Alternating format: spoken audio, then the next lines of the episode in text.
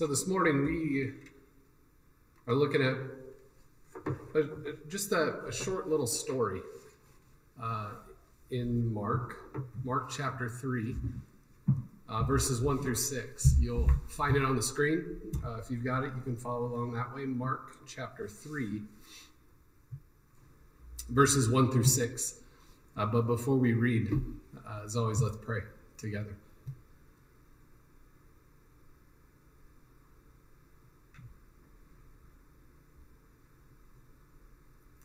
God, we're just grateful once again for, for this opportunity to, to gather together and to, to lean into you and to bow our lives down and offer ourselves once again to you. So we pray, Lord, that during these next moments that that we would be open enough to to hear a word from you that you would do what you need to do in us.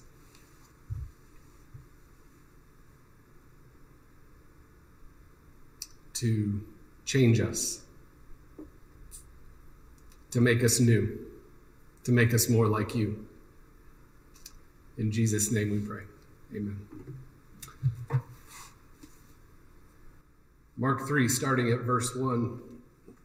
Hear these words. Another time he went into the synagogue.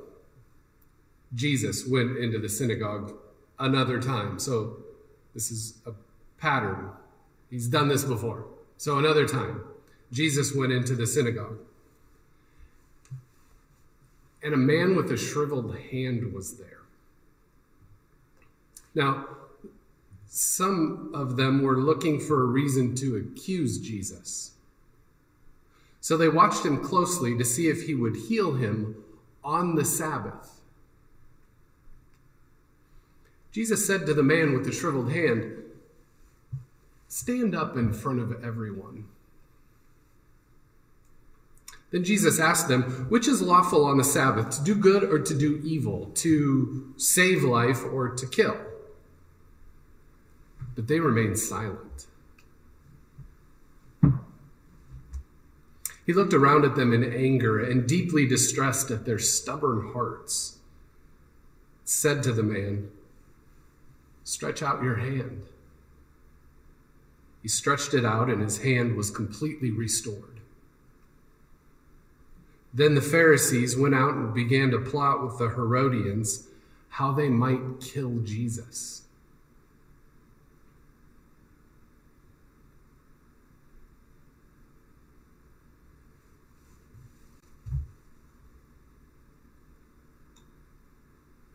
Just sit with that for a minute.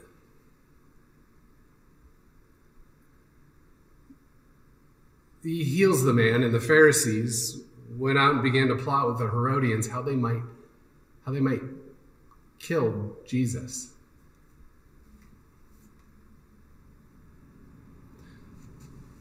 Won't dwell there for too long. Here's what I want us to do. I want us to start with a, a little mental exercise. So, I want you to think about who you've run into lately. I know that we don't get out as much as we used to, or as often as we'd like to anymore, but still, we go out and we run into people. So I want us to all think for a moment about all of the random people that we run into on a regular basis. These are people that we see, but we don't necessarily really see. These are people that we know, but we don't like really know them. And think about the person who serves you your favorite coffee drink at your favorite coffee drive through shop. Or think about the person who serves you at the gas station. Think about the mechanic who works on your vehicle. Think about the clients you work with on a regular basis. Or think about the checkout person at Hy-Vee or, or Aldi or Sam's or Target or Walmart or wherever it is you go out and do your shopping. Think about all the neighbors you you know, but you don't really know. Like you see them every once in a while walking in front of your house, and you recognize them as the people who live four doors down, but you don't really know them. Think about think about those people. Keep their faces just just in the back of your mind right now as we enter into this story. Okay? With those people on our minds, let's walk through this story. In verse 1, another time, Jesus went into the synagogue, and a man with a shriveled hand was there. Some of them were looking for a reason to accuse Jesus, so they watched him closely to see if he might heal him on the Sabbath. Let's just stop right there for a moment. Think about things. We know that it's the Sabbath and that Jesus has again entered into the synagogue. It may have been the same synagogue that Mark tells us about in chapter 1 of his Jesus story when he heals a man with an unclean spirit. Might be that one, or it may have been a different synagogue in the region of Galilee. We're not really sure, and I'm not sure that it matters all that much. All we know is that this is Jesus gathering together with God's people for worship. This is Jesus in church, right? This is what he's doing what every devout Jewish person would be doing at that time, right? So he's in worship. Now, I think it's important for us to understand that keeping Sabbath was probably the distinguishing mark of God's people. Right? Out of all the religious activities that a Jewish person could be engaged in, things like fixed hour prayer, giving of alms, fasting, observing the high holy days, or celebrating different feasts, the most common and the most obvious one was the act of Sabbath observance. Right? It was a day for worship and for rest. It was a day for being, not for doing. Therefore, on the Sabbath, no work was allowed. I'm trusting that you're at least somewhat familiar with this idea. On the Sabbath, no work was allowed. Right? So, before we move on, I think it's important for us to ask and then answer uh, another important question. What would be the distinguishing mark today of God's people? Today, what would be the most distinguishing mark? Like it would probably be going to church, right? Those people. We even ask people if we're wondering if they're religious at all. We ask them the question, "Where do you go to church?" Right? Doing religious things, maybe praying at lunch or or, or having a, a Bible study, right? You know, church stuff. This rhetorical question time. Is this all there is? Just this? Okay, we'll move on. We're told that there was a man with a shriveled hand in the synagogue. Now, chances are he was there every Sabbath. Right? This is a local synagogue serving a small community. We don't know the details of the man's condition, but we, we have to assume that this probably wasn't a secret. Like everyone knew the man with the shriveled hand. It would have been obvious every time he raised his hands in prayer. There's the man with the shriveled hand. In fact, I think the people in this local synagogue may have been so used to seeing the man that they really didn't notice it anymore. He's just there. They don't see him, they don't notice it. We're also told that Jesus' critics were there. Now think about this. We're in Mark chapter 3. We've had two chapters and six verses now. Right? So we're in Mark chapter 3. Jesus is just beginning to do his thing in and around Galilee, and he's already got critics. Already. Apparently, he has a reputation for doing some things that eh, maybe you shouldn't do, according to the religious people. So here are some religious leaders. We, we find out later that they're Pharisees. Right? They're looking for a way to, to sort of get rid of Jesus. They were, they were hoping hoping, get this, they were hoping that Jesus would heal the man so that they could accuse him of breaking the Sabbath. The Pharisees had decided that healing was work, and work wasn't allowed on the Sabbath. In fact, even talking about the work you needed to do the next day on the Sabbath was a violation of the Sabbath keeping rules. Like these people were serious about keeping Sabbath. Don't even talk about the work you have to do the next day while you're observing Sabbath. Like seriously. we're serious about Sabbath keeping around here. So they wanted him to break the Sabbath so that they could expose him as a fraud, so that they could look at him and tell everybody that he's not a real teacher with any real authority. He can't even get the basics right. He can't even figure out how to keep Sabbath, right? So they could discredit him. And I love the way that Mark tells this little story because there's tension right from the beginning. Again, Jesus enters into, this, into the synagogue on the Sabbath, and there's a man with a shriveled hand there. What will he do? Next verse Jesus said to the man with the shriveled hand, Stand up in front of everyone. Now, why would he do that? Why would he ask that question? Why would he ask him to do that? I don't think he was trying to embarrass him. But I do think that he wants the people to see him. I think Jesus wants the people to, to notice him again. I think Jesus wants the people to think about how he lives his life. He's got challenges that no one else there has. I mean, these people had probably gotten so used to seeing him that they just didn't notice him anymore. Truth is, they probably didn't want to notice him because he would have made them uncomfortable. It was common to think that things like sickness or illness or things like a shriveled hand was a result of some sin in people's lives or the result of some bad behavior. So, good religious people train themselves not to see people like that. To them, he had become invisible. But Jesus wants them to see him, to notice him, to think about his life, which begs an obvious question for us. Not even hard to come up with this one. Who are those people in our lives, in our, in our community?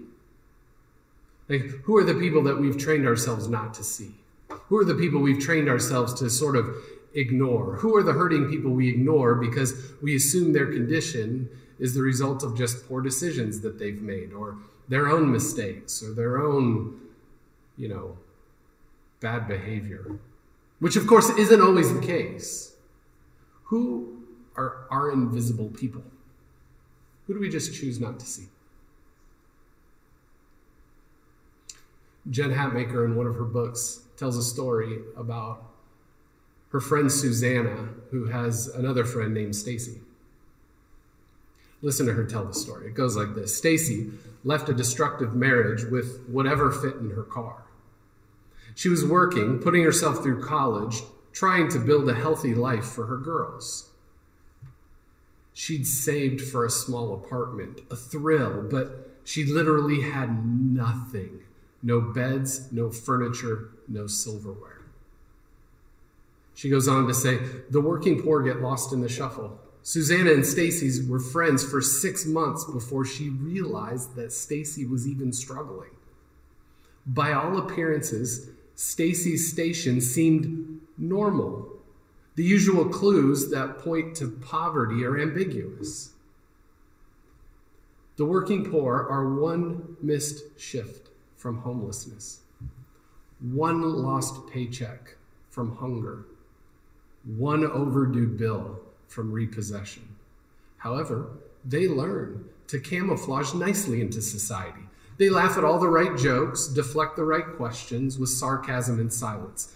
The children are ashamed to admit that they haven't eaten all weekend or can't afford to play soccer, so you'd never know. In many ways, they are invisible. Think about that for a little bit. Just think about that one. Whether we want to see it or not, whether we want to admit it or not, there's poverty around us. It's invading, has invaded the suburbs. And I know we've talked about this before, but I think it's important to bring it up on occasion. Maybe more than we already do, but we know that one of the ways that the experts measure the level of poverty in any community is by the number of students in the school system who are on free and reduced hot lunch. A few years ago, that number in the Ames School District was about 30%. A few of our elementary schools were at 40%, one of them above 50%.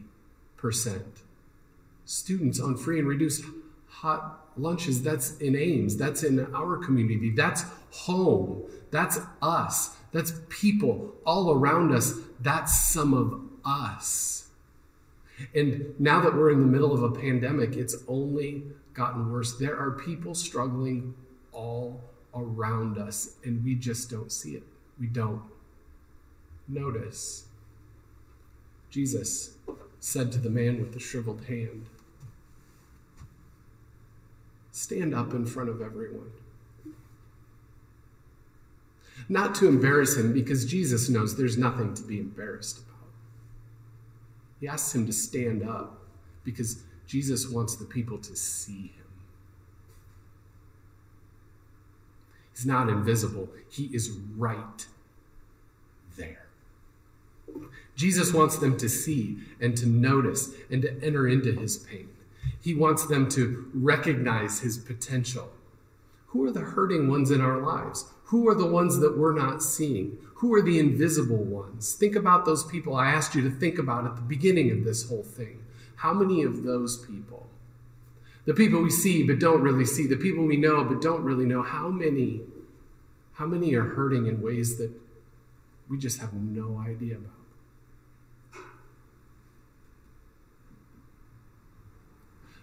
Let's move on. Now, having seen the man with the shriveled hand, Jesus can't do nothing. Like he's got to do something to help the man, not just for the man's sake, but I think also for the people's sake. I think he wanted the people to understand what what it really meant to be God's people in the world. I think he wanted the people to see what it really means, what God is really looking for from people who call themselves his followers. So Jesus asks a question, right? There are religious leaders there. And he asks a question which is lawful on the Sabbath, to do good or to do evil, to save a life or to kill? Seems like it ought to be an easy answer, right? It's a no brainer, right? But here, here is a direct challenge to the religious people of his day, and I think to the religious people of any day. He's challenging them directly. He's challenging their understanding of who God really is and what God is all about and why do we have the Sabbath in the first place. I mean, the Sabbath was God's day. So they all figured that we ought to be about the things that God really cares about things like worship and prayer and keeping the rules, not breaking the rules. Healing the man would be breaking the rules. He asks the question and they don't say anything.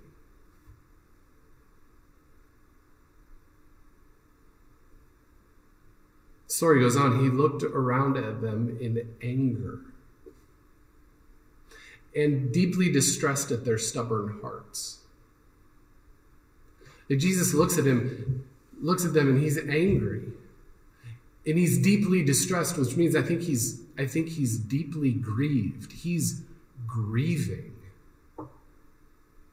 Maybe he had maybe he had God's words in his heart, spoken years before through the prophet Isaiah. Maybe he was thinking of these words. Listen, the multitude of your sacrifices, what are they to me? This is God speaking through a prophet. The multitude of your sacrifices, what are they to me? Stop bringing meaningless offerings. Your incense is detestable to me new moons, Sabbaths, and convocations. I cannot bear your evil assemblies. Your feasts, my soul hates. They have become a burden to me, and I am weary of bearing them. When you spread out your hands in prayer, I will hide my eyes from you. In other words, stop. Stop it all. Stop it all. If it's not going to change you, if it's not going to transform you, if it's not going to make you compassionate, just stop. Just don't do it anymore. Walk away. God goes on. Instead, seek justice. encourage the oppressed, defend the cause of the fatherless, plead the case of the widow. Jesus is angry and grieving. He's angry and he's grieving because, because the people are part of a faith tradition that is designed to bring grace and life to the world. Jesus is angry and grieving because these people are part of a tradition that is about hospitality and forgiveness and welcome. Jesus is angry and grieving because, because these people are part of a faith tradition that is about creativity and generosity. Jesus is angry and grieving because these people, these religious leaders, have made their faith tradition into something other than any of those things. They've made their faith tradition about things like who's right and who's wrong. They've made their faith tradition about who's in and who's out, who belongs and who doesn't. They've made their faith tradition all about building walls and barriers to, to just protect themselves. They've sacrificed relationships with people who are hurting and people who are broken because they've decided that being right is way more important.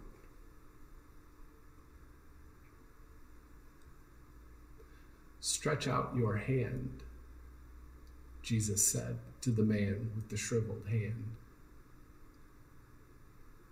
He stretched it out, and he was completely restored. Jesus is like, to heck with the rules. He just heals the guy. He just simply does what needs to be done.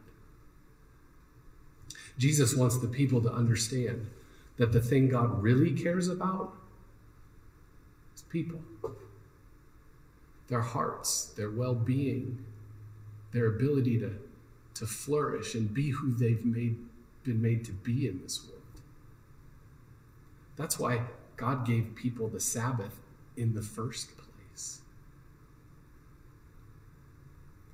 Jesus wants people to see the hurt around us, to enter into the pain, and then bring about new life.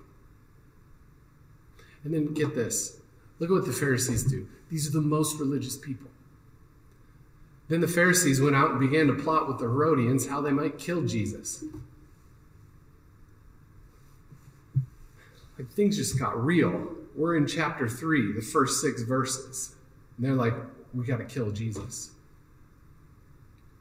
Remember, according to the Pharisees, during the Sabbath, even talking about the work you needed to do on the Sabbath was breaking the Sabbath. Killing someone would probably qualify as work. So they're, they're plotting to kill Jesus for violating the Sabbath, which is exactly what they are now doing. Like the hypocrisy is thick. And look, it's no secret today that people are people are leaving communities like these because because of the hypocrisy. And I don't think I blame them. People are leaving because of the judgmentalism, and I don't blame them. People are leaving because of the because of the polarizing attitudes, and I, I for one, I don't blame them. Does Jesus want us to be good, upright, moral people on the side of truth? Of course, but I don't think he wants us to be jerks about it. And I think he also wants us to be about things like, like grace and acceptance and reconciliation and healing and mercy and, and love. He wants us to be known for those things. Right? Here's the deal we are Renew Community following Jesus to renew lives that renew the world. That's who we say we are. That's who we are called to be by the divine. Renew community following Jesus. If we're following Jesus, we probably ought to know where Jesus is. So that begs the last question Where is Jesus? Where is he? Where is Jesus?